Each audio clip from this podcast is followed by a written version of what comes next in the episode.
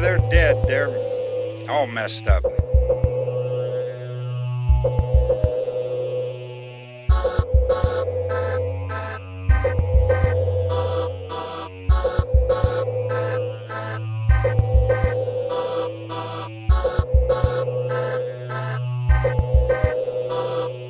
They're coming to get you, Barbara.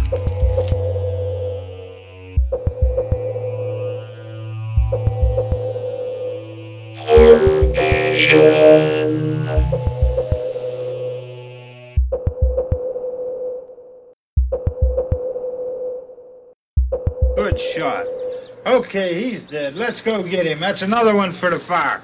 I, I'm you know what I'm sorry, Boog. Um, we got some suggestions after the last podcast, and they said be nicer to Boog. So Did they really? yeah, That's fucking insane. I was. I went back. I listened to that last one. I was a little bit harsh on you. I mean, it's not your fault that you're dumb. yeah, I take it as I sees it. And I did come off as a little bit of a jerk. No, I'm not really that big of a jerk, really, just a little bit. Um. All right, so we're back, episode two. Uh, we got some notes on the last one. Uh, it was good to get that first one out there. Uh, it actually, I think You're we recorded. Yeah, I think we recorded it in August, and um, there we go again with the ums. Recorded it in August, and basically, uh, we just had it. We just had it sitting there. Um, it took a while for me to come up with the theme song because I don't know anything about playing like piano or anything like that, so I had to teach myself. So even if it's not good, like fuck you guys. It took forever. Was there any piano even in it? Yeah, it's like all synthesizer. Uh, It was actually like f- four notes, but still, it was tough when you don't know that kind of thing. Um, and then just got learning the software notes on me. and figure out that there's actually a lot more that goes into podcast. But I think we'll be up and rolling now. At least like get one out once a week, maybe uh, little mini episodes, or if any like big horror news or anything comes out. Um, but we got a better, solid game plan. Got some good notes. Got some notes right in front. You can't see it because this is a podcast, but I'm holding notes. We got notes in front of Uh. I'm I'm literally playing solitaire on my phone right now. Come on, bug, focus. I'm participating. Hope you lose. How do you lose? I'm not that bad at solitaire. Oh, look at that! I'm winning. There you go. Do, do, do, do, do, do. Whoa. You can't. The Rolling Stones have been known to sue people. You can't Oh, even be humming. You can't even be humming. I know. Oh, that sucks. I'll just that. I'll edit it out. Figured that part out too. All right, so let's get let's get to it. That was another part of our our last one. We weren't really that focused. Uh, we were all over the place, but I think we got a game plan and we're gonna execute. You know what movie we went and saw, Bug? Uh, Professor Sleep. Doctor Sleep. You're close. Oh, What was the what was the alternative name? al- Alternative name that we had for it? Uh, The Shining Two, Shine On, shine on. or Shinier. Get your shine on. If they make a third one, it could be the shiniest. Mm. No, that's pretty shiny. I'm I'm hitting you next time I see you. Yeah, that's Alright. cool. Yep. So anyway, we went and saw Doctor Sleep, uh, the sequel to The Shining by Stanley Kubrick. Well, I guess. So it's that that's something that we have to talk about. So it's basically a sequel to the shi- the original Shining. So it's based on the novel Doctor Sleep, which is a sequel to the movie or the. I'm even getting myself confused there. It's a sequel to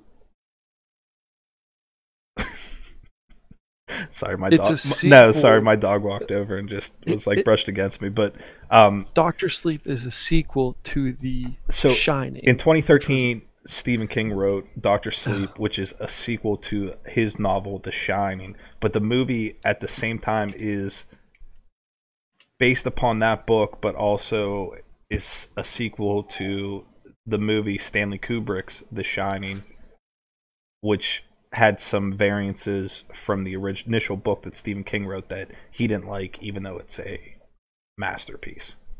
So even explaining it, it's kind of, eh, but somehow Mike Flanagan does a masterful job of of blending the two. Like, if you were a betting man and you were going to bet that you could make heads or tails out of that, uh, you would definitely take the under on that. That's uh, my stone cold lock for the day. And if you did, you'd be wrong because this movie was awesome. So um, we said we were going to be more. That's it. Uh, That's it. It's awesome. That's it, folks. yeah, we said we are going to be more concise, more on point. Not even synopsis. It's awesome. Go see it. All right. Um, this has been this has been a good one. Roll the music. I'm Dylan Bugs, and thanks you for participating in what we got going on in my everyday boring life. All right. Let's. Well, we'll get we'll get into the synopsis, but um, yeah. Oh, I guess we didn't even say who we are, but Hi, I'm Dylan Bugs. you Thanks said who you were. oh man. All right. Well, uh, this is John Hunter.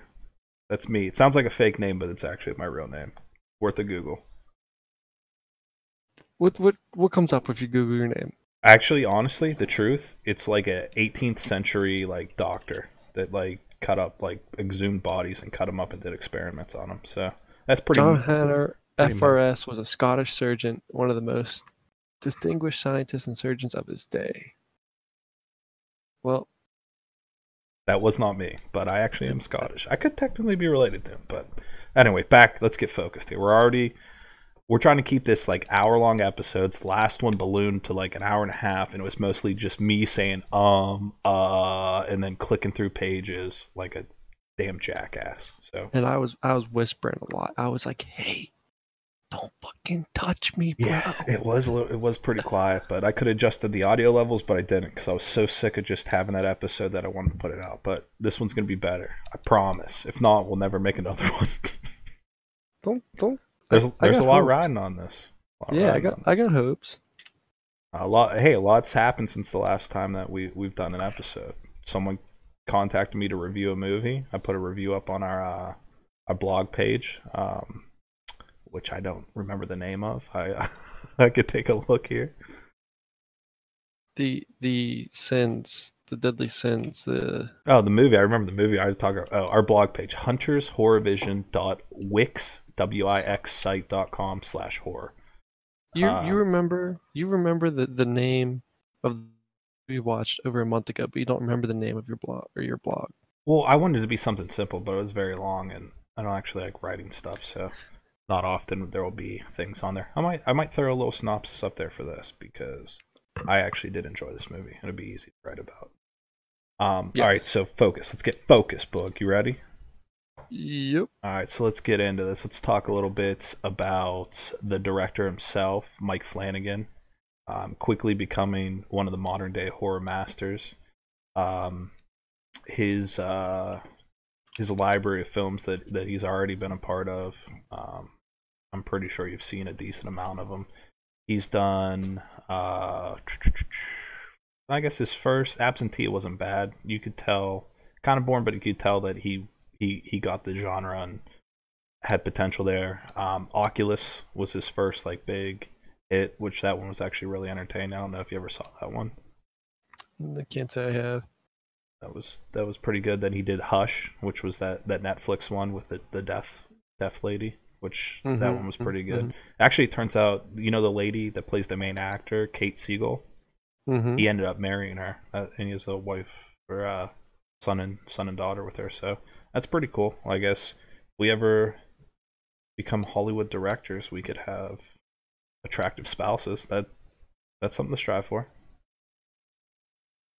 Yeah, I'm just gonna throw that out of the picture for me, so I don't have that type of that high hope going. Okay, hey, I, I don't. I'm glad you didn't delude yourself there.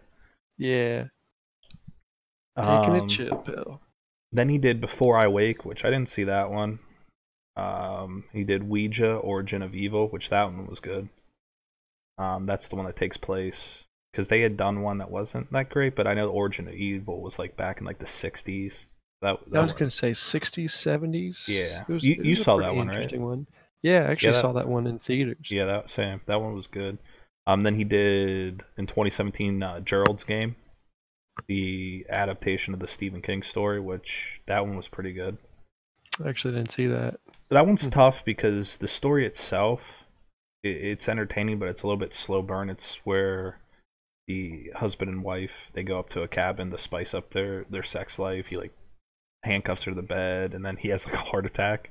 Mhm. So she's just chained there, and it's about her like, is she hallucinating? Is she not? How's she gonna get out? Like a dog comes and like eats her hand. Pretty nuts. I It was good. I think I think I saw a parody of that. Was that uh, American Dad that did a parody of it? I don't know. Ooh, no, it was actually uh what I'm thinking of was like what season seven of American Horror Story. Um, the one psycho lady. Let me see if I can find Which it. one- which one was season seven?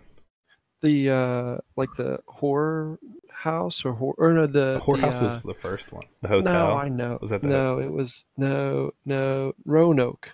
Oh, okay. The Roanoke one with the lady was making a TV series. Yeah, with uh, Cuba About- Gooding Jr. yeah, about like what's happened in this area, and the one lady who plays the witch goes eh, mentally insane in real life and does this to someone. Yeah, maybe. Except she doesn't have a heart attack; she just like walks out, Maybe. becomes like a full blown witch. Yeah, maybe. I, I I end up so a lot of the times with the American Horror Story, the only seasons I've really truly liked were the first one and the third one. So like the Murder House and the, the Witches Coven one, that, I like that. The other ones I've always given them a chance, but either one or two episodes in it, they lose me. And that Mm. Roanoke one lost me pretty early. yeah. Um, then he Uh, also. the- All right. Yeah, I was gonna say the last thing he did that I see on here that he's still doing is the Haunting of Hill House TV series. which was awesome. so far I didn't see it yet. So Oh, far you're missing It's been through 2018 through present. Yeah, a- yeah, it means ongoing. Like so. All right, I'll tell you what's going. Oh, so yeah, he he yeah. did the Hill House, and then the Well, next let's get into the next season is separate from that, and it's going to be called like the Haunting of Bly House or something, and it's Hmm. based upon the uh, classic novel The Turning of the Screw.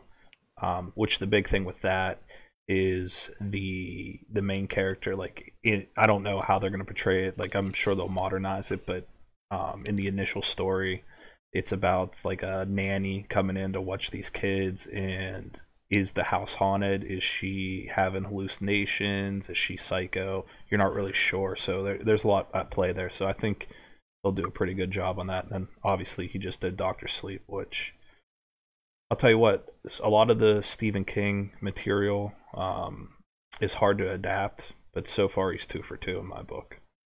All right that's it. Cut it press it. Uh, let's let's do it. Let's let's. I don't know if Uh, I don't know if you can tell already, but we're gonna have a lot of uh, good things to say about this.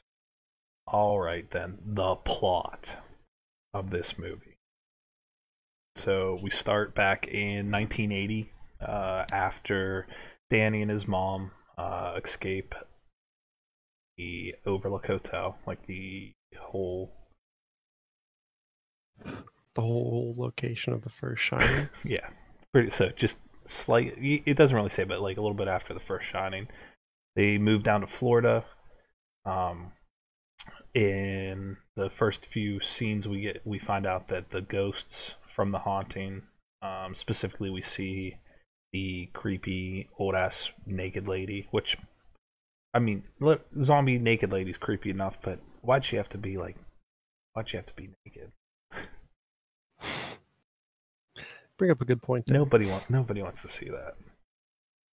Um, so it turns out like he's being haunted by that. Um, his mom's concerned for him, and so uh, basically he goes to the park one day, and the ghost. I guess technically he's a ghost as well, but uh, Dick Hallorann from the first one the other guy that did The Shining that that kind of like taught Danny how to do things and like communicated with him. Um, he basically teaches him how to um, build these like uh, like trapper boxes in his mind that he anytime like he's visited by one of those ghosts, he can trap them, lock them in his mind so they they can't harm him anymore. Um, and Hold on, I think that's too in depth. No, I mean I just getting this part out. Like that's basically like it, it, this is important to the plot. Bug. Yeah, but it's too in depth, so it's causing you to say um and um and It's because I'm reading this thing over here. I didn't write the rest of it down. Like that's the first part I forgot to put in there. So, uh, shut up, bug. I know I'm struggling through this beginning part, but we gotta get the beginning part out so we can get to the other stuff. Uh, so basically, if that's okay with you, bug. Yeah. So after that, so that sets up the a key part later on that he can trap these ghosts with these uh, mind boxes. Um, so then we get a cut to the other major players in the movie, the antagonists, which are the True Knot. Um, basically, they are like psychic vampires. Um, they feed on the steam that's released by other individuals that have the shining uh, and they use that to sustain their life. So as long as they're feeding off of people's, Were you about to get sued by ESPN because my iPad just went off? I think so. I think so. That's great. It's been a fun run. So who who's suing us this episode? ESPN and uh, the Rolling Stones. What that great company. Let's see who get, contacts us first. so um, anyway, these We'll let you know in the comments. the these so we find out about these vampires led by Rose, um, and Rose, played by Rebecca Ferguson. hot. She's hot. She's hot for sure. I'm not. I'm not saying it, but I'm just saying she has big old titties. You can't say that. It's our podcast. I just played E ESPN's like theme song. Are you kidding me? All right, I guess. But yes, she is an attractive woman. Um, but so what I was saying before, basically, if they feed on this steam that's released by individuals with the shining, um, and the way they do this is they torture the person. As they torture them, it purifies the steam. So if they said, um, if the people are afraid or if they're in pain, the the steam's stronger, better tasting to them. Um, so this sets the, the table that there's this this group of people out there um, hunting down people with the shining. So then we flash forward to 2011. Um, Danny's chosen to suppress his shining by just drinking copious amounts of alcohol. Um, and this will come into play a little bit later on, but that's how, in the long run, he was able to avoid detection by these uh, psychic vampires, the True Knot. Um, so he basically, instead of embracing the fact that he has this special ability, uh, he just he just wants to try to block everything out, move on with his life. Um, uh, he decides that it's time for him to get a new start, so he moves up north. I think somewhere like in New Hampshire. Was it New Hampshire? Something like, yeah. Uh, I mean, yeah, that's I irrelevant. He he heads north. Um, It's so, northeast. so there he he arrives by bus in this town. Um, he meets a man, uh, Billy Freeman, uh, played by Cliff. Is it Cliff Curtis? Let me check Yeah, here. Cliff Curtis plays. Cliff Billy Curtis, Freeman. who good actor. He's been in some things. Uh, remember we went and saw the Meg. That one was Oh, yeah. a terrible movie, but it was entertaining. It was entertaining. It was so entertaining. If you like it was sharks, so watch it. it was so if you like sharks, it, that's the book uh, stamp of approval. If you like sharks, watch it. If you like sharks, watch. I said, sh- oh no. All right, so he meets Billy Freeman. Um, turns out uh, he can relate to Danny. He's a recovering alcoholic. He sets him up with a um, in an apartment. Gets him. Uh, he I guess becomes his uh, AA sponsor. Uh, gets gets actually. Well, he doesn't technically get him the job, but he he leads him to meet a person um, that gets him a job as this hospice um, caretaker which actually leads to the title of the movie, Doctor Sleep. Uh, so while he's in the hospice, um, since Danny's cleaned up, he's actually reconnected with his shining. So uh, there's this cool scene. Turns out there's this cat that can tell when people are dying. So it'll go to that person's room in the hospice. Um, and then Danny will know, like, oh, it's that person's time. And he'll sit on the bed with them. Um, and Danny uses his abilities to calm the people because they're scared. They don't know what's coming next. Is there anything? And Danny uses that to, to talk to them in their mind. Um, so things are actually his life's starting to look up. Um, and about this time, a another individual, a young girl, Abra Stone, Abra, Abra, Oh, Abra. uh, abra, Ab- oh yeah, because it's like abracadabra. abra, abracadabra. Now we're gonna get. To, was that the Eagles? I don't know, man. Hey, if we get sued, I was never part of this. I'm just a little man who lives underneath John's computer, hanging in his computer. I'm held captive. Nobody's sending help for you. No one cares about you, Boog. They made that I'm not getting. they made I'm that- not sued then. explicitly clear in the comments. If I'm not worth saving, I'm not worth being sued over. That's a good good point. I don't think the legal system sees it like that. All right, so anyway, uh, Abra reaches out to him, um, and it turns out she is an incredibly powerful Shining, even more powerful than than Danny when he was a kid. Um, and um, so they they begin communicating through uh, this chalkboard that he has in his apartment. Um, so basically, we flash flash flash forward another eight years. Um, Danny's really cleaned up his act. Uh, some real great acting by Ewan McGregor, especially the scene um, when they're in the AA meeting. He was talking about how his dad, um, Jack from the original one, wanted to get sober, and he was there. For, he reached a five month mark, but but Danny reached a, an eight year mark, and um, he it really goes into depth how he his drinking he always felt like the feelings inside him with the rage and stuff is how the only way he could really connect with his dad so it's a pretty powerful scene and like always Ewan McGregor crushes it which man that dude should be in more movies He should. I don't. I, I, yeah, he, he's a fabulous actor. did you see uh he's gonna I think it's a series no it's not a movie a series but he's coming back as Obi-Wan Mm-hmm. that's I pretty, did see that. I'm very excited for that. Yeah, if it's- it's gonna be like how the Mandalorian has been oh, so far, so far two episodes in Mandalorian fire it's gonna be fire. yeah, it's gonna be fantastic. All right, so um, we flash forward back or flash forward to 2019 modern day, um, and we get the idea that the True Knot, those psychic vampires, um, they're having issues with locating people with the Shining. They have excuses and stuff like people.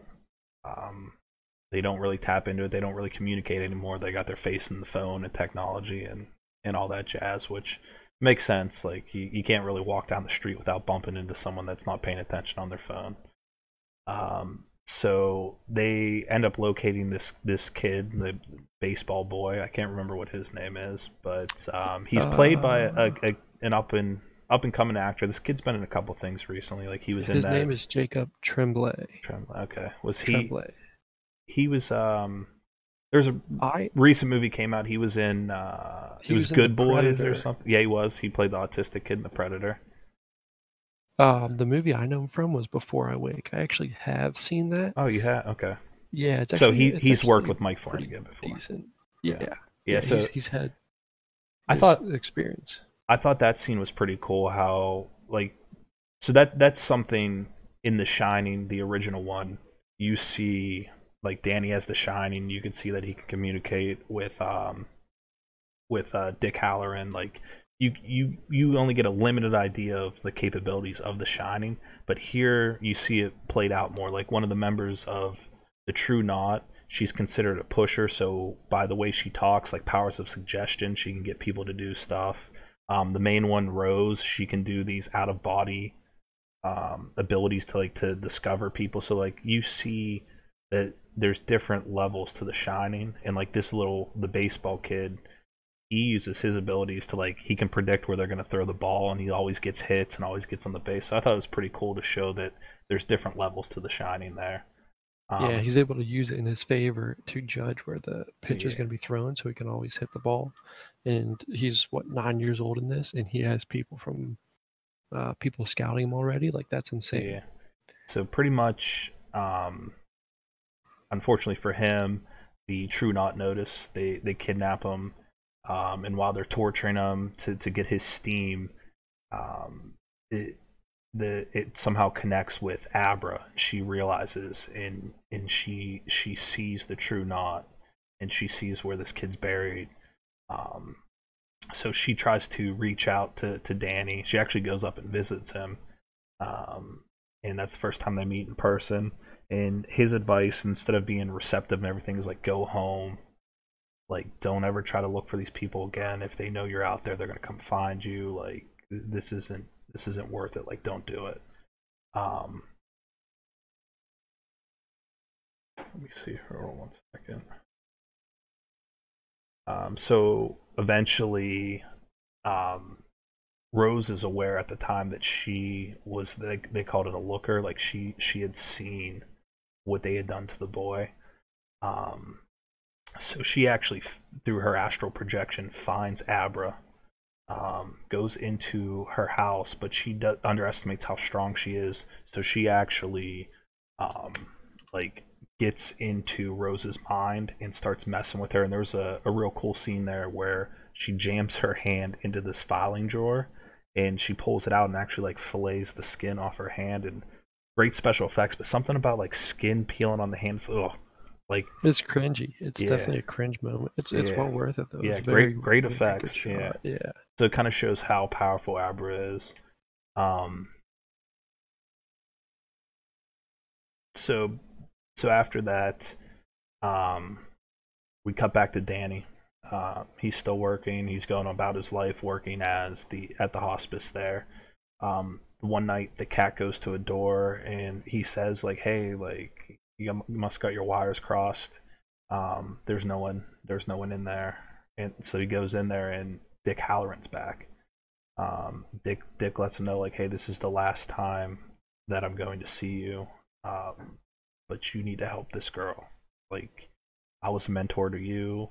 I had a mentor. Like, you have to help her out. Like, she's going to be in danger. She doesn't know. Like, um, so he he reaches out to her, and they determine that if they're able to get the baseball glove that the kid had um, while he's being tortured and, and stuff like that, they can locate him. Um, so they go up there, they get that, and then that leads into the last section, which we're going to save for the spoiler section there. So if you don't want to be spoiled, uh, we'll put a timestamp where you can, um, which I figured out how to do, Book. I can do the timestamps now to skip Nice. ahead from the spoilers. Um, Nice. And it leads to a pretty wild um, ending. And uh, yeah, that's that's pretty much what we got to say about that right now. There. Um, so basically, if we want to take a second here, and then we'll go into the spoilers.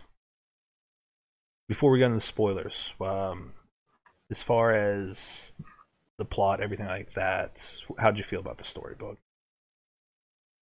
About the story, I thought it was uh I thought it was fantastic actually. Yeah, it's definitely Um, it's definitely one of the, the type of films where it, it's relatively long. I actually never checked to see the time. Is it? It's over two hours, right? uh, um I believe so. I actually never checked the time either. Let's see if I have 152 minutes. So yeah, it's almost uh Oh, let me do some Um, math. Two, Almost two and a half hours. Yeah. We can't do math. God damn it, Bug. Yeah, about two and a half hours. Here, that's the thing, though. Is you you can tell if you're in a good film. Um, if you are watching it and you don't realize how much time passes by, and this this is so engaging that you're you're into it, that that you don't realize all that time goes by. You think it's it's been an hour at most, and and that's that's why I like when I come out of the movie theater. Like I don't like to be disoriented. Like whoa, I've been I've been in here for a couple hours, but I, I like it when you're so engaged in the story that that you kind of lose yourself in time. And this this definitely has that. Um, the the other thing, um, if you really think about it, a lot of times with horror sequels, it's tough, especially something that's so standalone like the initial Shining, especially something that's like a masterpiece like that. To to make a sequel, you'd think that maybe someone might pick a different family and they go back to the Overlook Hotel and similar things happen and maybe try to like recapture some of that magic of the original, but like not really live up to it. They did something unique here where you see how the characters' lives go on, but they still tell a different, interesting story that that really does the original justice. All right, so spoilers. Should I put a cool? I'll put a cool sound effect in there, like spoilers. Spoilers. That's hey, that's more notes than I know how to do on a synthesizer. So You don't have to know how to. You just have to hit random keys and hopefully it sounds good. I just do like one of those like uh like sweeps, like. All right. Anyway, on to spoilers. So What's one of those like that like bell whistle like? yeah, so Danny and and Bill, um, they go up to the burial site. Was that was it Iowa? I don't know. The bear like what do you mean where they buried uh the boy The baseball boy. Yeah, Yeah, it was Iowa. Yeah. So they go up doesn't say exactly where. It just says Iowa. Yeah, so like uh, out in the middle of this uh, abandoned field. So with the help, Cornfield. yeah, with the help of Abra, she was uh, uses the shining projecting, and um, Bill kind of believes Danny. There's no way for him to really prove it, and like you get some good scenes where he's like, "There's two sides to this. Like we go there and we dig this up, and the boys there like." One like the first thing is we go to dig this up. There's nothing here. Like pretty much crazy. And he's like, I can deal with that. But the second option, we dig that boy up and he is here. And he's like, we got something much worse. There's like evil psychic vampires out, which I don't blame him. Like, imagine trying to comprehend that. Like, I don't, I thought, think I would have think about that a little bit differently. Like, I would think maybe like Danny killed the boy and buried him there and then just trying to cover it up. But I don't know. Like, he, he, that Bill dude was a good friend, good bud. Yeah, I, I thought. Like, imagine if I came to you and was like, "Hey, man, it's a crazy story. I got this psychic power. This psychic girl like reached out to me, and these vampires um, murdered this kid here. Like, let's go dig him up and see." What would you say? yeah, that would that would be like. Uh, so I'm just gonna make a quick pit stop to get my gun, to go get some police people, and uh, you just sit tight. We'll go. We'll go find that whatever you're looking for. Yeah. I'm gonna get you. That's all I just whisper to you. I'm gonna. I'm gonna get you, buddy. why, You would- can't. You can't hide real long. why would you be whispering at me? That's weird. Uh, That's we- That's weirder than the. That's weirder than the Shining. it intensifies the scene. Okay. Okay. I All right. every day of my life I act like I'm in a movie. All right. Cool. Cool. Cool. Cool. The worst is when I'm taking a dump and there's cameras on me. Ugh. Why do you have cameras in your bathroom? You don't? Yeah, some places that's a crime. I think most places. Well, my household, it's a regular occurrence. God. All right, back to it. So they dig him up. They find his body. They get the glove, um, and they drive back. Well, they make a pit stop first to pick up. Uh, Billy has some old hunting rifles. Pick those up. They go and actually go to Abra's house. Uh, at first, her dad's like, "Yo, what the fuck are you doing? Talking to my like 12, 13 year old kid?" Um, and justifiably so. Um, but the daughter stops him and then like mentally shows him what happened. The dad's all like shook up, like obviously he just saw that um his there are psychic vampires and his daughter knows all this crazy shit that's going on. Um, but they they get her to touch the glove. Um, and they're able to, to figure out where the people are heading. They realize they're heading to the house, so they set up this like elaborate plan. Um, even though we're doing spoilers, not going too far into it. Uh, it mostly works, but the vampires are able to play a trick. Um, and due to the to the aftermath, the only people that are left are uh, initially Danny, Abra, who gets kidnapped by the number two um, for the True Knot, which Crow Daddy's his name. Um, he he kidnaps her is taking her on the car to take her back to Rose. So only Rose and Crow Daddy are left from the, the True Knot.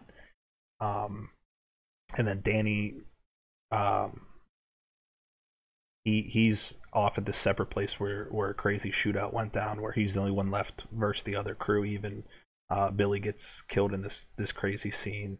Um, where one of the the people used the Shining to actually force him to kill himself, um, which sucks because he was a cool character. Mhm. And so he Danny taps into a power he's never done before, and he actually projects himself through Abra to figure out where they're going, and he is able to channel his power through her because she was drugged um, and wasn't able to use her powers, and actually wreck the car um, and kill the Crow Daddy. So it's just down. The only one left is that Rose. So he devises a plan. Danny does, picks up um, Abra, and they're gonna go back to the Overlook Hotel from the original Shining, um, which would seem like a cheap like nostalgia trip, but they do it in a very interesting way that that it doesn't feel cheap.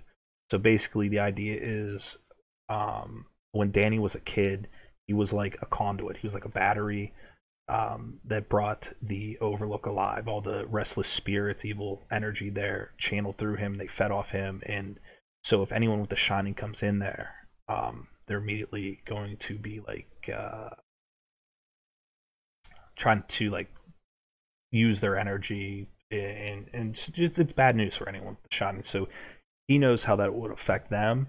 Um, and he thinks it might be even worse if they get Rose to come after them there. So they just he decides they're going to make their final stand at the Overlook.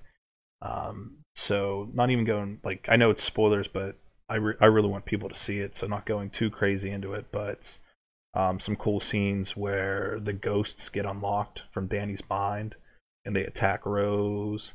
Danny gets possessed and reminiscent of his dad in the first one, going around with the axe.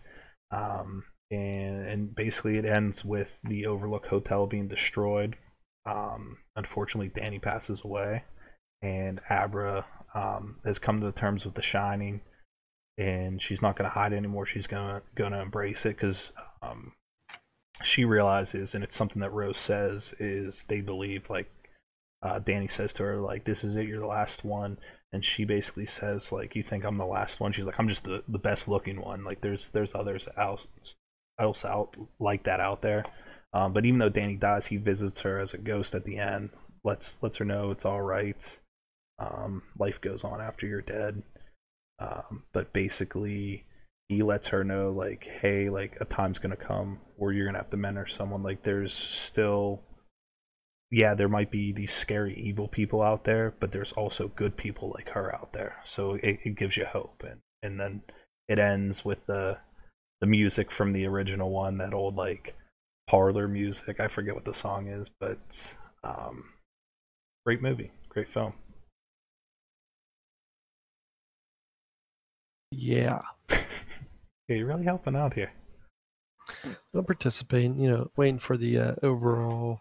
Oh, I almost forgot to uh, another key part. So, uh, of Danny really like passing something on. So as at the the final scene, as uh, Abra is going to walk downstairs, um, she realizes that the what the ghosts because they're still set free from the Overlook Hotel.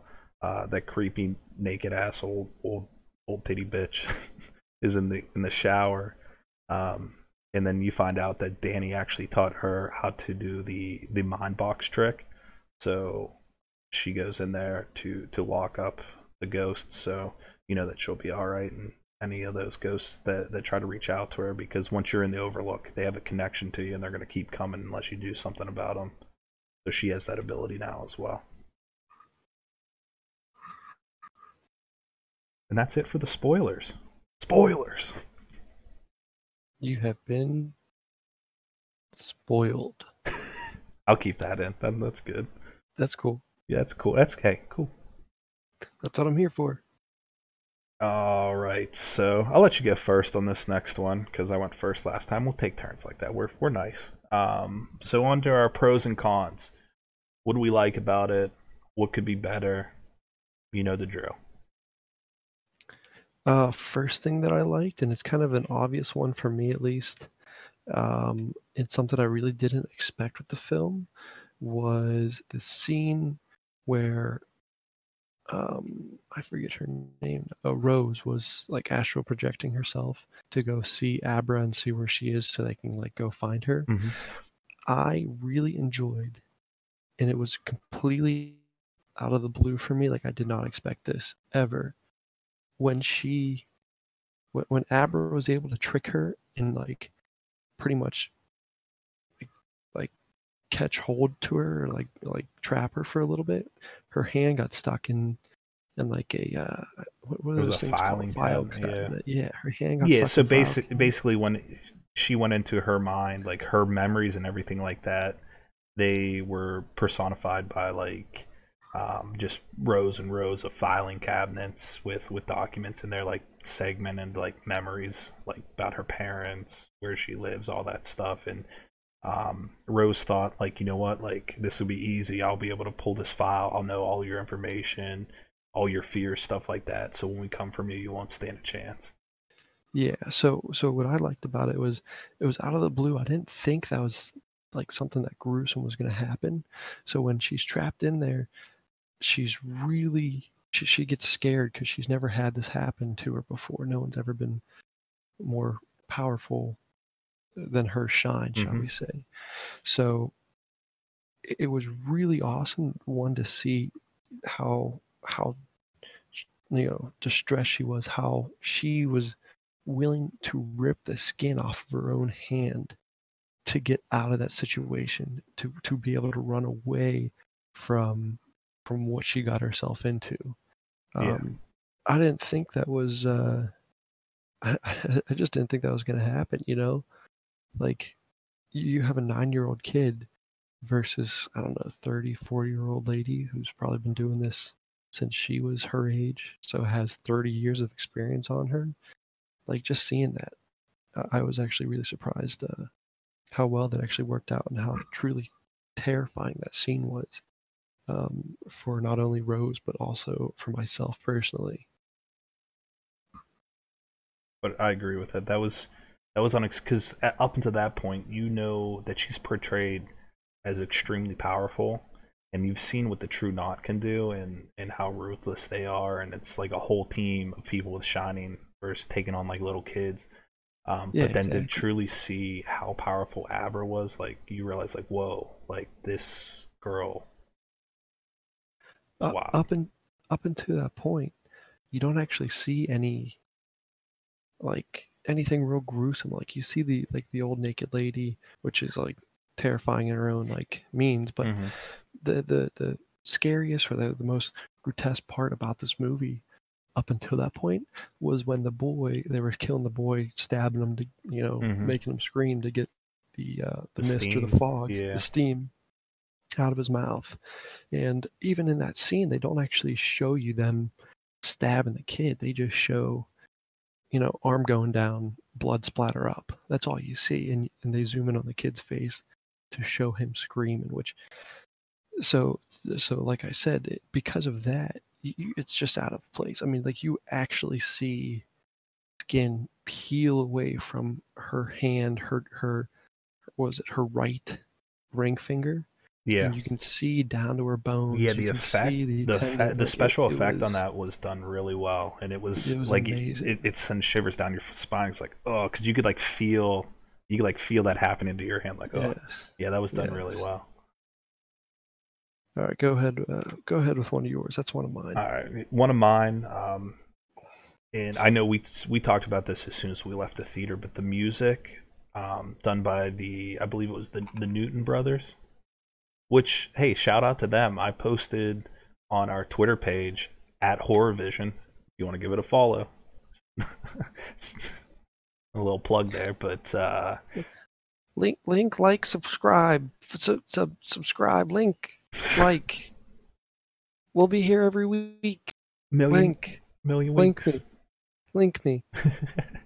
Anyway, so I, I posted about how much we enjoyed the movie. Um, after we left there, and they actually liked liked my post there. So thanks, guys.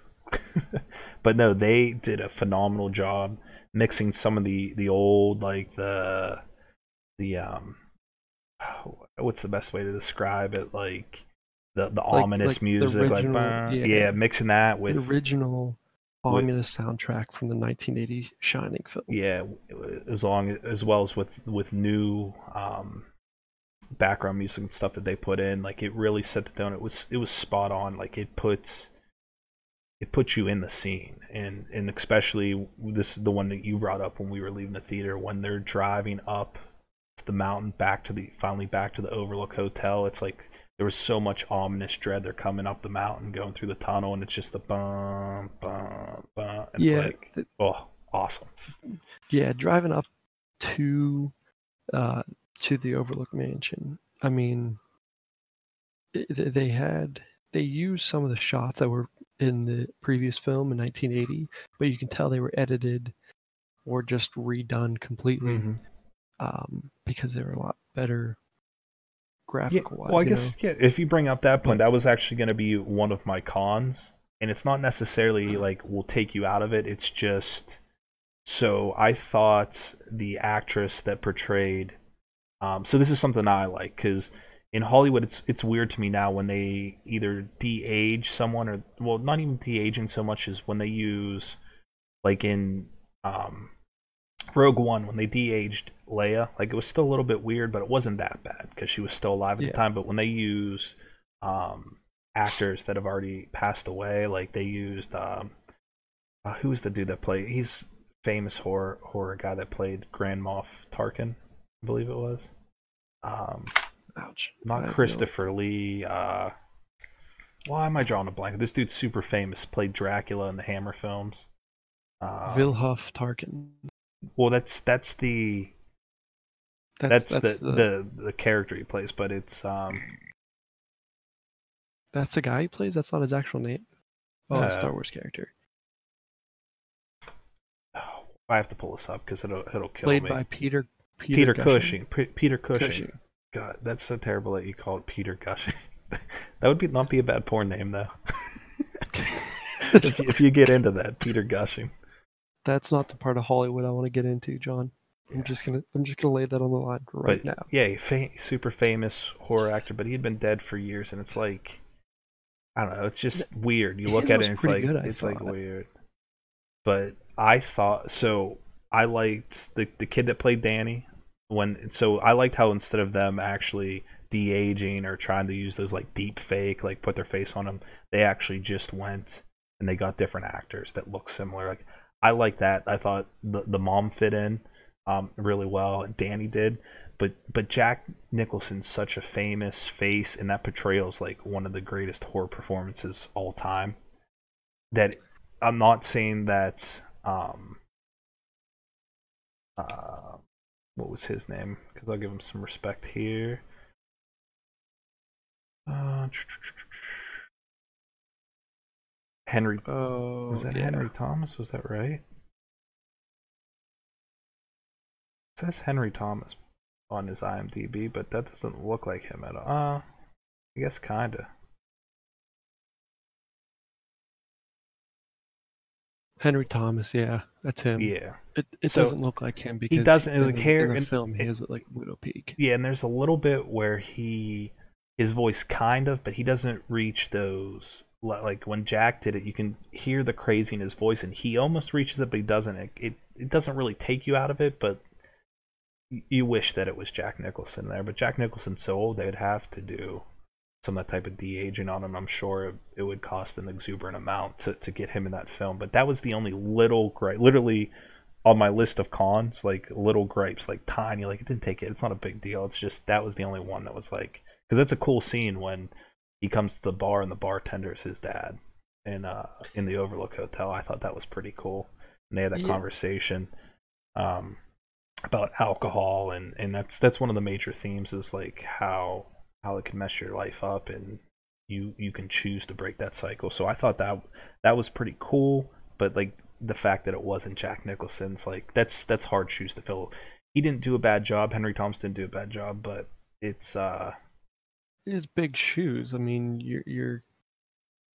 I mean, yeah.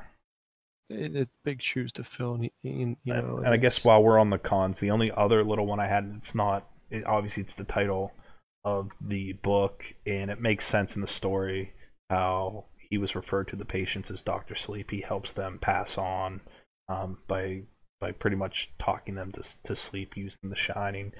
Um, but I feel like by naming it Doctor Sleep, there's a lot of casual fans that don't realize that this is a sequel to The Shining, and this is a phenomenal movie. And if you actually look at the numbers, box office wise, it's it made more than its budget, but then you got to factor in marketing, which I mean technically they didn't do a super lot of marketing, but it's, going to be seen by the studio as a commercial failure, which is sad because this is a phenomenal movie. So I thought maybe if there was like if it was called Doctor Sleep, The Shining, or even it was like which I, I kind of don't like either, The Shining parentheses Doctor Sleep or or something like I don't know. I don't know how you do it, but there there had to be a little bit more referenced, or or we could get with the name that we came up with, The Shining Two, Shine On. Shiny, shiniest. shinier, shiniest would be the third one.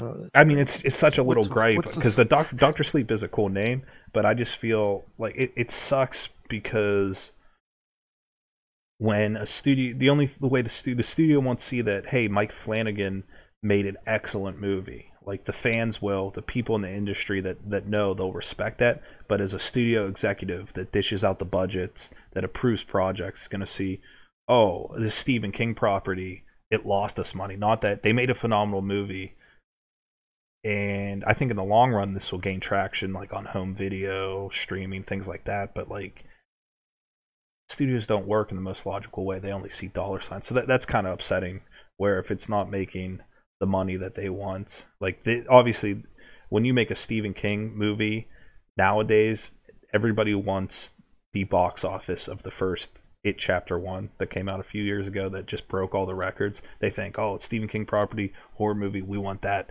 But I, I will assure you, hundred percent, this movie, and I liked it chapter one for what it was, and it chapter two. Like the, they're entertaining, but they don't compare to this. Like it, this is crazy to say. This this movie's a borderline masterpiece too. Like it's it's a, like it, it's hard justifying making sequels to classic movies, but this movie stands on its own and is justifiably made. Like this deserved to be made.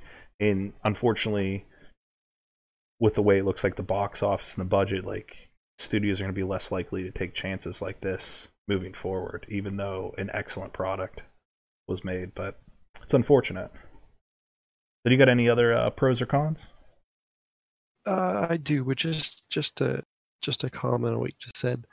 I do not think this movie was greater than the first uh, It movie, It Chapter One. The, to to me,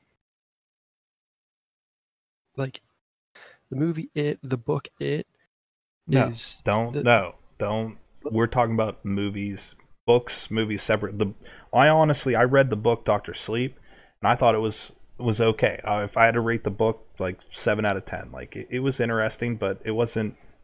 This movie is a lot better than the book itself. I mean, even Stephen King, he loved this adaptation, but so we're not looking at like the source material. We're looking movie itself. Doctor Sleep is a better movie than It Chapter One. You can like both of them, but you got to take a look how this is is developed. And this was actually something I was going to talk about more, like with the pros, pros a little bit. Like you got the the classic music, the camera work. It, it was phenomenal. Like that's something that's hard to live up to as well. Because the original Shining, like Kubrick's angles, the way that he frames scenes, like nobody does that. He's so meticulous with that. And what I like the most is they didn't try to replicate that. Say like we got to do this, film this angle. They did their own thing, but they still were respectful to the original. Like when you come back into the Overlook, you felt like you're there again. They didn't have those like crazy establishing shots that that Kubrick did, but they they did it justice, and and, and that that's something I respect. It's incredibly hard to do, but the music, the camera work, in, in the story itself, it, it, felt something new, something fresh, and and just uh, a, a solid follow up to to the original there. So I don't I don't have any issues. It's not like put one and two. I I'll, I'll watch any one of those movies any day. It chapter one, um, Doctor Sleep, but but this movie, in my opinion, like it chapter one, great popcorn flick, great movie to watch in, in the theaters. But Doctor Sleep's like a genuinely quality movie. All right. Oh, uh, we'll just move ahead. Well, it's. I mean, it's all. Well, it's subjective too. no. Like I'm not. Not. saying- I'm just no, saying. no, like, I know. I'm not. I'm not like saying saying you're wrong or anything. I'm Yeah. just saying, just to You better. Hey, you better not be. I'll cut. I'll cut every line out in this podcast of you. just- It'll just be me just- talking with awkward pauses. I don't care. I don't give a fuck, bug. I'll do it to you. Uh, jeez. Uh, Well, now. I did you know have any other uh, pros or cons? Uh, two. First one, and I always mess it up his name. I want to say Ian, but it's what? what is it? Ewan. Ewan. Yeah, it's just a weird one for me. I don't say that name a lot. Ewan Mc- McGregor. Mm-hmm. Fan freaking tastic. Yes. Yes, dude. Fantastic job. There was one part I remember we were in the theater and I think it was this monologue at a uh, at the AA meeting when I said like, dude, this guy needs to be in more things. I mean, it was he was just it was just so perfectly done. Like you can feel his emotion when he was talking, how he was comparing himself to his father, and how he he was able to accomplish something that his father has never done by becoming eight years sober. Mm-hmm. And and just talking about like how his father how his father would be proud of where he was now for the both of them. And for the both of them, because of where he was, he said thank you to the people there that helped him get through this. point. Like it was just a beautiful scene. Well acted. It was well, well, very well acting, like raw emotion. Like it was, it was insane. Uh, You know, and, and because of him alone, I'd say this movie is worth watching. Yeah, I, for I sure. think he should. I personally I personally, think the acting in general, everyone they got, even the little girl. Um, sometimes you have issues with with kid actors. Like, excellent job. Um, pa- her parents were believable. Um, his buddy Billy Freeman, that Cliff Curtis, excellent job too. Like, you, you generally like were a little bit upset when when he died. Like he, Yeah, I was I was actually really upset when he died. I wanted him to live. Like he was just he just kind of got caught up in everything and just kind of turned on him, you know. mhm, sucks. But, um, but that's that's good storytelling, great acting. Like it'll it'll pull you into a story like this, and this one really pulls you in. if sure. if Ewan McGregor continues his rules or continues to follow horror film rules, I I wouldn't doubt he would be probably one of the best horror actors out there. Right now, in my opinion, the best horror actor out there is Patrick Wilson from the Yeah. Conjuring movies, the Insidious movies. Um, he was just in the new Stephen King movie on Netflix, Into the Tall Grass. Yeah, I, I do It- like Patrick Wilson. I, I, I think he's fantastic, but of course, if Ewan McGregor continues, I, I no doubt in my mind that he'd pass him Well, up. I have his Sounds like IMDb pulled right up now. here, and his next movie's got to be garbage. What's his next movie? Birds of Prey and the fantabulous emancipation of one Harley Quinn. He plays Black Mask, which is like real important, like Batman character. But you saw the previews of that. That movie looks like a dumpster fire. Uh, didn't you hear that's the peace treaty between uh, the Chinese government and China? that's what they're just sending it right over, uncut, unedited. Here you go, China. Take it or leave it. Oh. It's a peace treaty. Well, looks like that's not going to solve anything. All right, so you got anything else there before we get to our uh, recommend recommendations and ratings? Uh, two, one like, one dislike. One like. This is the first movie that gave me chills since the chapter one or it chapter one. Um, it chapter one was iconic for me because from reading the book, it had so many good scenes that were perfectly portrayed in the film, and this here has the same like same scenes in it. So I've never read Doctor Sleep, but I read The Shining multiple times, and to me, The Shining is a fantastic book, and Mhm.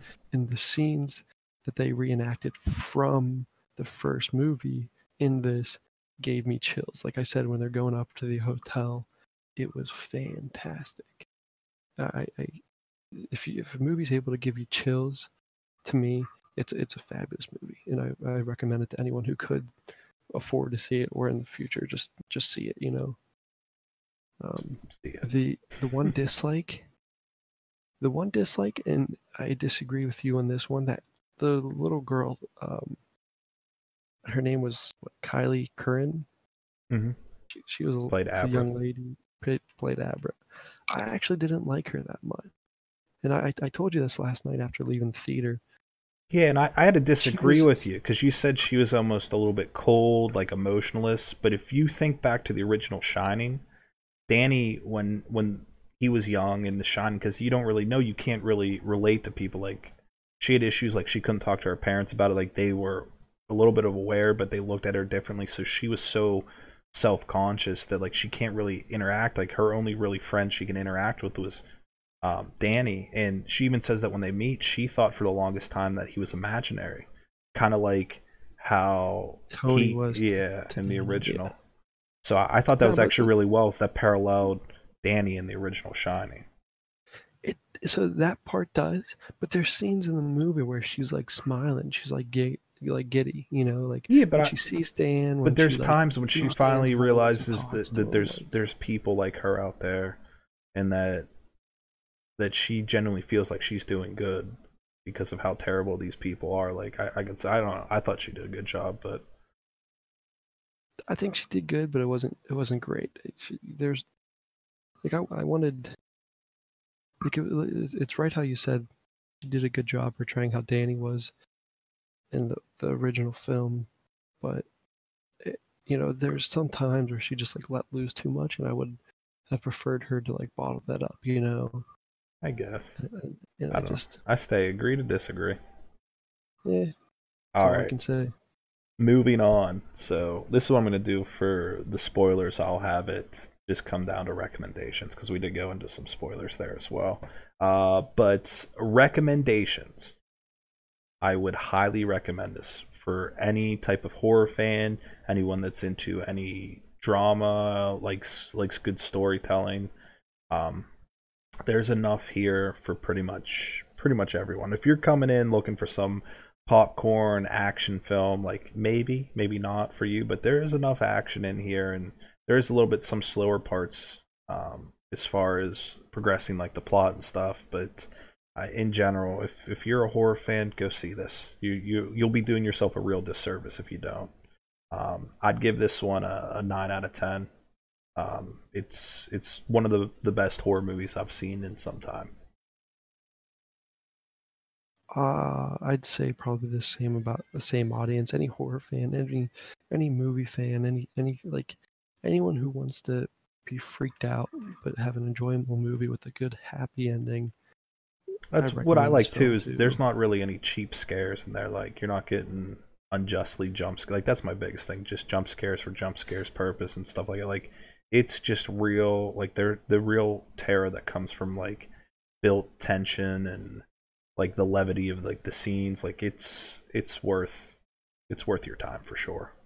There were jump scares, but it wasn't like the traditional jump scares where like you see the the, the camera turned real fast. You see Yeah, the that's what, ghost's arm out of the corner. It wasn't anything like that. It was like silly jump scares, like camera slowly panning, yeah. It was that's why I felt it wasn't like and then someone just turns a corner and it's like, "Hi," you know, like that's that goes back with the camera work I've seen when they come down that hallways. Like I think back to the original, like the claustrophobic, like they're trapped up in the Overlook Hotel and they're snowed in, and it's the claustrophobia of being in that enclosed place and the film work. And they they did that really well when they're coming down the hallway and the camera stays with them just as they turn the corner, and you're turning the corner with them. Like you feel like you're in the Overlook with them. Like just just the way they were able to do that, I loved it.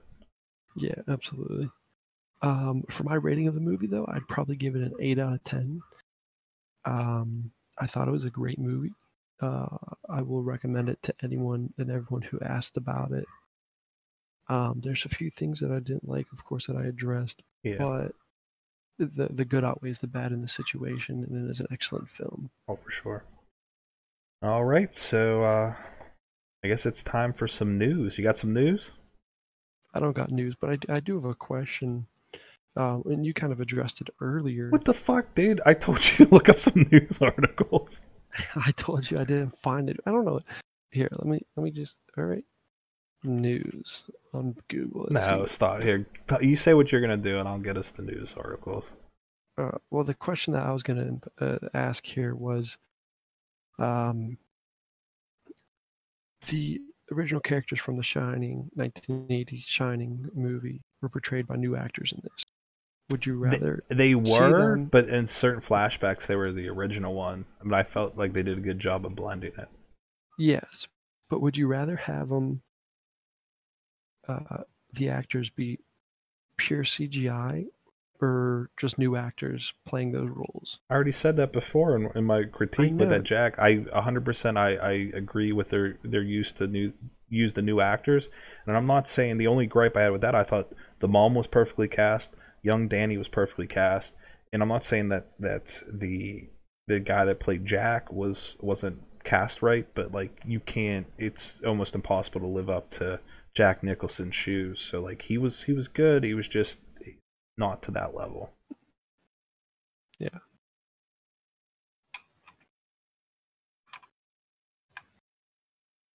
I get that. Feel like I had another question, but I can't remember at this time. All right, so on to the news here. So I know the big news in the past week or so um, is that, and this is coming from, I guess every website's reporting this, but basically um, the rights to Scream were purchased by another studio, and there's going to be another Scream. Um, right now, uh, people don't know if it's going to be Scream 5 or if it's going to be a reboot. Um, this, I mean, the one article I just clicked on, this this is dumb. Like, obviously, the, the title of the article is "Scream Five without Wes Craven would be a mistake." I guess I get what they're saying there, but at the same time, like, if you're gonna do another Scream ever, it has to be without Wes Craven. He's dead. If they bought the rights, it's gonna happen too. Yeah, it's gonna happen. Them, they've already done Screams without him, which were not the TV series. Like the first series they had was like they didn't even have the rights to the mask, and it was like a cheesy like teen drama on MTV. And then they had the other limited hmm. series that took forever to come out, which was the VH1 one, which hmm. was some of the biggest pile of garbage I've ever wasted time on. Um, but I guess right now, so one of the more recent articles says that there is rumors that it's going to be a sequel, not a reboot, and that the original cast is actually being pursued. Um, so these are just rumors. Um, this one's coming from bleedingcool.com. Um, Stay tuned for updates. I'm punching you right in the mouth next time I see you. Come Kid- at me, bro. Kids, Come violence. Moral of this podcast is violence is sometimes the answer. And in this case, definitely. Uh, but sweat. the studio that, that did purchase it was Spyglass uh, Entertainment. Um, I know a lot of people were hoping that uh, Blumhouse would have gotten that. They they did a pretty solid job with the new Halloween. Um, at least they had like the care and stuff in it. I honestly, the more I think about it, didn't like the new Halloween that much, but it was it looked good, and um, they they got the mask right. So those are big steps. But uh, it is going to Spyglass Entertainment, um, and obviously Wes Craven won't be involved, the original director, um, and Kevin Williamson will not write. So basically, it's uh, it's up in the air if it's going to be a reboot or a sequel. Uh, rumor is they are pursuing the original cast. Um, my thoughts on this: I enjoyed Scream one and two, and four. I liked four, um, but three. I mean, pretty much, in my opinion, really the only generally. I think we did talk about this last time. We did talk about this last time on Crawl. All those, all those uh, months ago. Now I think about it, how they were talking about possibly doing the the Scream sequel. But I said it then. I'll say it now. The only truly good Scream was the first one. That that first one was phenomenal. But uh, third one was trash. Um, but in my opinion, I mean, if you can get a good story and you really have to because in a lot of ways uh, with scream being like a meta style horror you have to tie it into that generation what's going on in society at that time. Like there's a lot of cool different avenues that you could portray that nowadays but you'd have to have a very very strong script um, which i think would be hard to do. If they did it right it would be awesome but i don't have the highest hopes for this but you know as well as i that uh, we will go see this Um, let's see here. I actually have one for you. Did you know they're making a, The Conjuring 3? Yeah, yeah, they've been making that for a while. just pretend you didn't because this is my story and I need to talk about it. You can still talk about it even though I know about it. They're making The Conjuring 3, guys. Oh, breaking news. We did it. We broke something. And he comes back in the picture is my boy Patrick Wilson. Yeah, your boy Patrick Wilson said this is going to be a different beast. Don't don't quote him on that. I don't. Did you see the last Annabelle? Was it Annabelle Creation? Ah, I gotta remember. In some ways, that one kind of felt like a another Conjuring. Like obviously it's I in the don't know. universe, but it it they were like they were in it. The what was it? The Warrens. Um. So it it kind I of feel like it was real brief. Yeah, but it it felt like a kind of continuation. Um, the last two Annabelles were good. Annabelle, what was it? We Creation. about one earlier. Yeah, there's creation Origins. origin. Yeah, the one that was on the farmhouse was re- like the best of the Annabelle. So that that last one was pretty solid. Um, Anyway, the I got high hopes. Con- the first two Conjurings phenomenal. The first one was phenomenal. The second one was phenomenal. The third one, we'll see how it goes. If it follows the same storyline. Yeah, of course, of course you're gonna, of course you're gonna see how it goes. But what were you gonna say? First one phenomenal, second one phenomenal, third one trash. Third one's not even out yet. Well, no, if it, if it goes off the same, like, based on a true story, like the first and second one, it has high hopes for me. Anything that has it says based on a true story freaks me out. It's because you're like, an idiot. Because those You're all going- you know they've my world. you know they've all been debunked. Safe. Like the Warrens were frauds, dude. We'll leave that People for another time. people can trick you on anything. Anyway, so we have 297 days, 1 hour, 32 minutes, and 52 seconds until The Conjuring 3 comes out on September 11th, 2020. Uh, you know what? I read this IGN article says that Conjuring star teases werewolf villain for the third film. You know I'm a big werewolf guy, Hmm. so that'll be. I mean, we'll definitely see that one. This site Uh, that I'm this the site that I'm on also says uh Scream 5 rumored to be in development. That's what it's describing. It's not saying you know it, they're saying it's a uh, sequel. Well, they they no one really knows, but I know, but this website, I'm just saying this website says it's going to be Scream oh, 5. so, all right. So the website's the end all be all. Well, slap you. All right, one last one here. We'll we'll wrap this up. Welcome to upcominghorrormovies.com. wrapping this one up. Um, so for the holiday season, uh, Joe Dante's classic Gremlins is going to be back in the theaters for a week. Uh, it says in 4DX, so I'm not sure what that is, but um, let's see here. I guess it's like one of those like XD style things, but um, hopefully if if it's playing anywhere around us, I'd definitely go see it. So between December 5th and December 11th, uh, the Gremlins will be back in the, in theaters, and um, I don't know about you. I've always been a big fan of the Gremlins. First one, second one. I loved how like goofy the second one was with like Hulk Hogan and stuff. But the the first yeah. one's actually a, a great, great like more serious style horror movie. But um, great. That's a great time too. It's it's there. There really isn't too many holiday style. Maybe we'll do a review of that um, in December because it's it's always thin. Like I, I was thinking of a few like maybe do the Krampus. I like that. You ever see the Krampus? I actually have not. Oh, you're missing. I saw it in theaters. That's it's a good one. We'll do, and there's a couple other.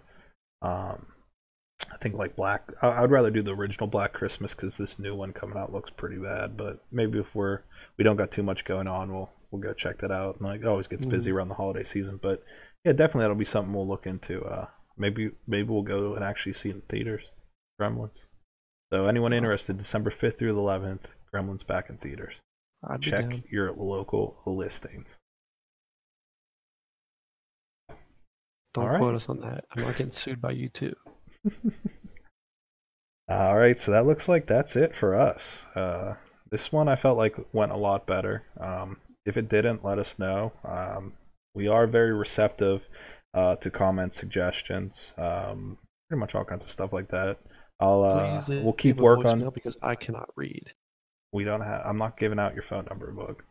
No, I'm going to give If- out your you- phone number. if Hold you- on one second. Hold on one second. I'll just edit it out, Boog. You know I edit this. I'll just edit your phone number. I'll literally whatever you read, I'm going to edit in your phone number. Uh, All right. So anyway, if if you want to reach out to us, we're we're really receptive. Um, main one, send us an email hunters horrorvision at gmail.com. Uh, H U N T E R H O R R O R V I S I O N at gmail.com. Um, you could check out we we sometimes write reviews, uh, just general ramblings and stuff on our blog space. Uh, so if you want to stop in there, check out some other articles about things we've seen. That's also huntershorrorvision.wix site, W-I-X-S-I-T-E dot com slash horror. Uh, as well as, uh, I mean, if you're listening to the podcast, you don't really need to know where to find it, but we are on Spotify, iTunes, Google Play, um, Stitcher. So anywhere there's podcasts, you can find us. Tell your friends, subscribe, whatever. Um, and yeah, if any any things, any reviews you want to see, anything like that, um, anything at all, just just send us an email. Um, I'll give you Boog's home address, his phone number, anything you want there as well too. I'll edit this out. You won't. You don't even know how that works. I'll find a way. I'll YouTube. Come on, it's it, YouTube it. you kidding me? Well, you. Are you- I don't understand. I don't understand how you would YouTube going and editing something that's recorded on my computer. Uh, I'll YouTube it. I'll find a way. All right. Good luck. just like I, I know where you live. I'll just sneak into your house. Yeah. Good luck. Dude, just don't keep your door unlocked tonight. Look, what are you? what. You're six five, right? Six six. boy, yeah. Six, six? five, six six. Six six. How are you gonna how you gonna be sneaking around six six? What do you what do you Jason Voorhees just gonna like magically pop up? No, see the, the trick is to get on your hands and knees and crawl. And if you crawl fast enough, no one can catch you. That is how it's done. Okay. Okay. Just, all I'm saying is like, be afraid. All right. Well, that's it for us. I mean, I hope you enjoyed yourself. I enjoyed uh, putting this out here. Definitely go see this movie.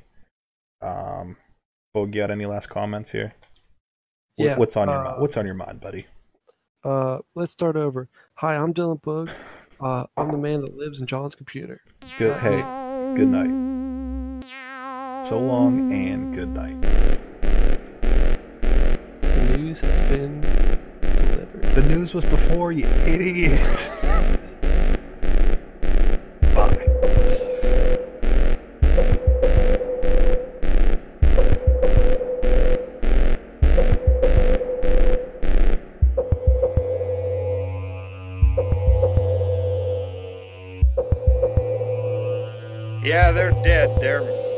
all messed up.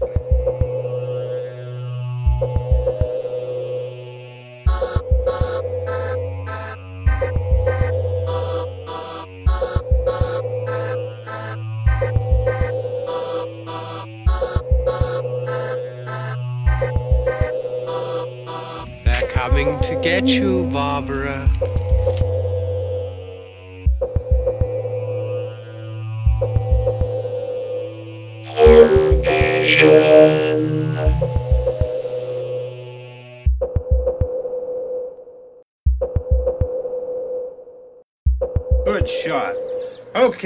Dead. Let's go get him. That's another one for the fire.